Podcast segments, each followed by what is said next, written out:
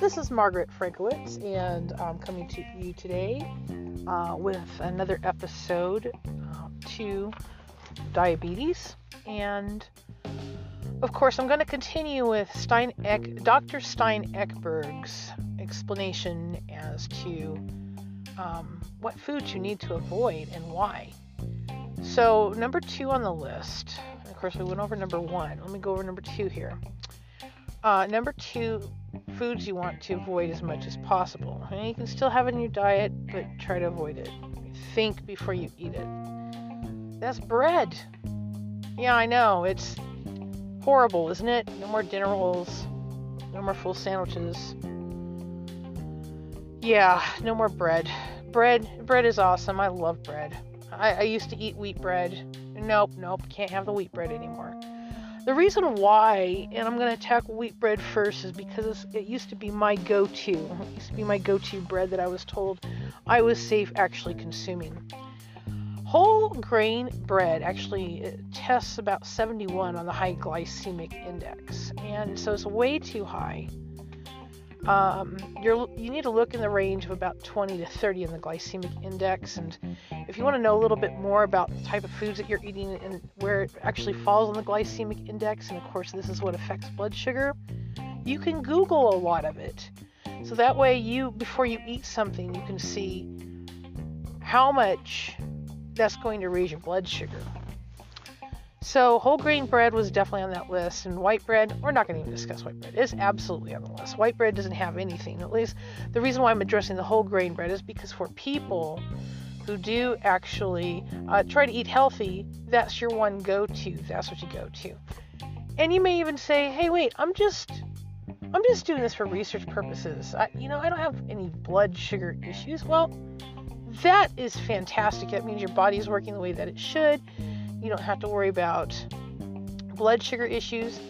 But for those of us who do, who are sensitive to blood sugar issues, this is important. When you eat a piece of bread, you may think you're you're you're fine because you know it's wheat. Um, you stay away from sugar, you know the best you can. But what you're actually doing is you're infusing your body with sugar in that bread you have fructose in it. And again, we, we actually discussed fructose in, in the last episode. Fructose in bread is just like putting sugar in it. And um, so that's what's actually going to raise your blood sugar. So, uh, but you may say, well, what about the fiber? I mean, there's plenty of fiber in there. Where else am I going to get my fiber if I don't get it from bread? Well, bread is a horrible source of fiber we have been led to believe that bread is our source of fiber and that it's good for us. None of that stuff is good for us. You might as well just go have yourself a candy bar. Just sit down and go have a candy bar. Because at least the chocolate will make you feel better.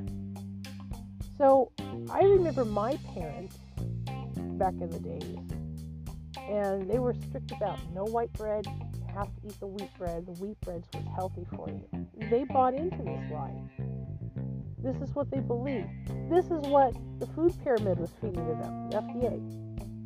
Like, okay, here's a food pyramid here. You need so many grains, you need so many meats. But you know, even back in the 80s, they were talking about turning the pyramid upside down because it wasn't right. And I always thought, oh, you guys are crazy. Of course, it's right. The FDA actually promotes this. You got the food pyramid on everything. You know, you got your vegetables, fruits, meats, sweets, etc like very little sweets, but then what they don't tell you is breads are actually a sweet. Bread should have been in the sweets category. Yeah, it's that bad. And I love my breads. So I thought I was doing well. As when I was a pre diabetic, I thought I was doing great, you know, phenomenal, eating my wheat bread. But I think that when I went to go see a dietitian in 2010, that's what changed for me because she told me no more bread. And I, I argued with her. I'm like, I have two sandwiches for lunch, okay? So I don't even eat a dinner. You know, I skip dinner. I have my two sandwiches for lunch. I don't see why I need to quit bread. Bread is a healthy product. And she's like, no, no, it's not. It absolutely floored me. She's like, if you want bread, that's fine. You can have bread. You know, you're eating like four slices of bread. Now you can only have one. You can have the same amount of meats, cheeses, or whatever you put on your your your sandwich, but you're going to use one piece of bread and you're going to fold it over and have a very thick sandwich. And I just sat there and looked at her like she had lost her mind. So you're telling me that I got to now take my two sandwiches and condense it into half a sandwich? I was okay. Let's pause for a minute. Half a sandwich, but you have the same amount of meat. Okay. So the reason why I paused it is because at the time it was mortifying to me. half a sandwich. How am I going to get full? Well, okay, so this is what happened. So I started stuffing my sandwich on my piece of bread, folded it in half, made this monster sandwich because I was determined that I was going to be full with the sandwich. And what do you know? I was full. So I followed the dietitian's guidelines. The, the thing is, though, is that the thing is, is that it didn't necessarily decrease my blood sugar numbers. I saw my blood sugar numbers steadily rising, and that's that's being strict on the diabetic diet. And I was absolutely frustrated because I'm like, wait a minute, I'm taking four slices of bread, I'm cutting it down to one, I'm doing all this extra stuff to make sure that I'm doing exactly what the dietitian recommends, and my blood sugar is still going up. See, that's a conundrum I found myself in was the fact that I was actually following a dietitian, and the dietitian was on the right on the right level.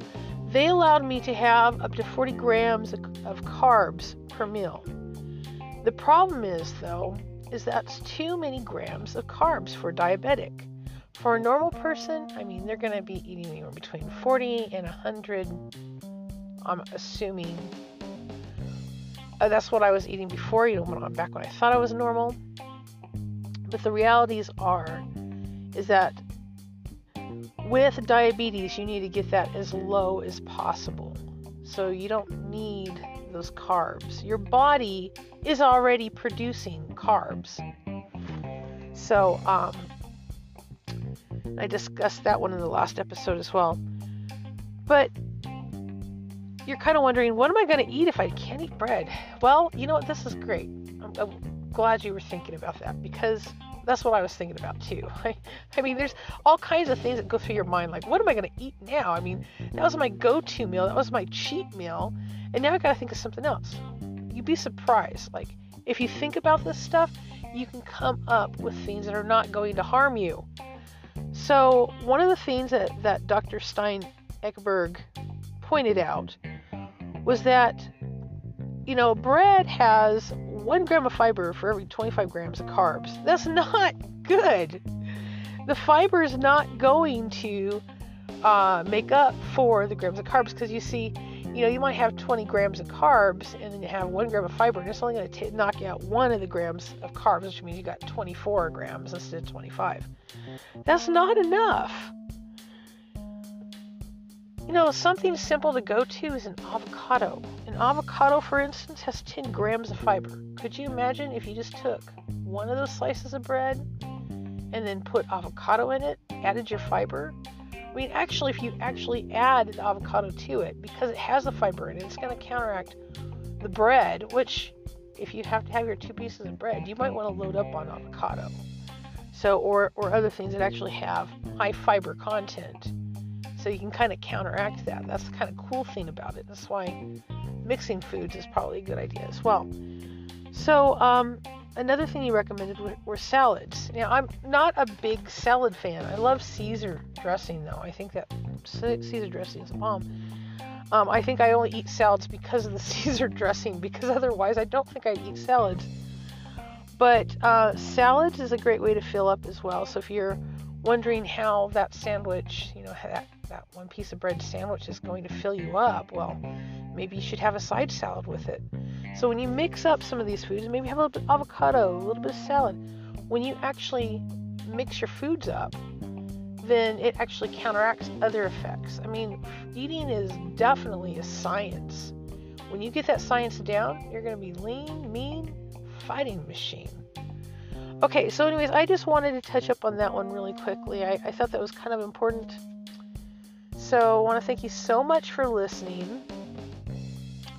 Um, it's definitely, diabetes is definitely not for the faint hearted, nor is it uh, an easy thing to deal with. But the more you know, the more power you have. And so I will always continuously try to update you with stuff that I know and uh, so that you can make informed decisions. Dr. Stein Ekberg, again, can actually be found on YouTube. And also, I have a page on Facebook. It's called Diabetes Aware. I do post my links to Diabetes Aware first and then Diabetes and Exercise second, even though I have a fan base on Diabetes and Exercise a little bit more than Diabetes Aware, but it's called Diabetes Aware. That's it.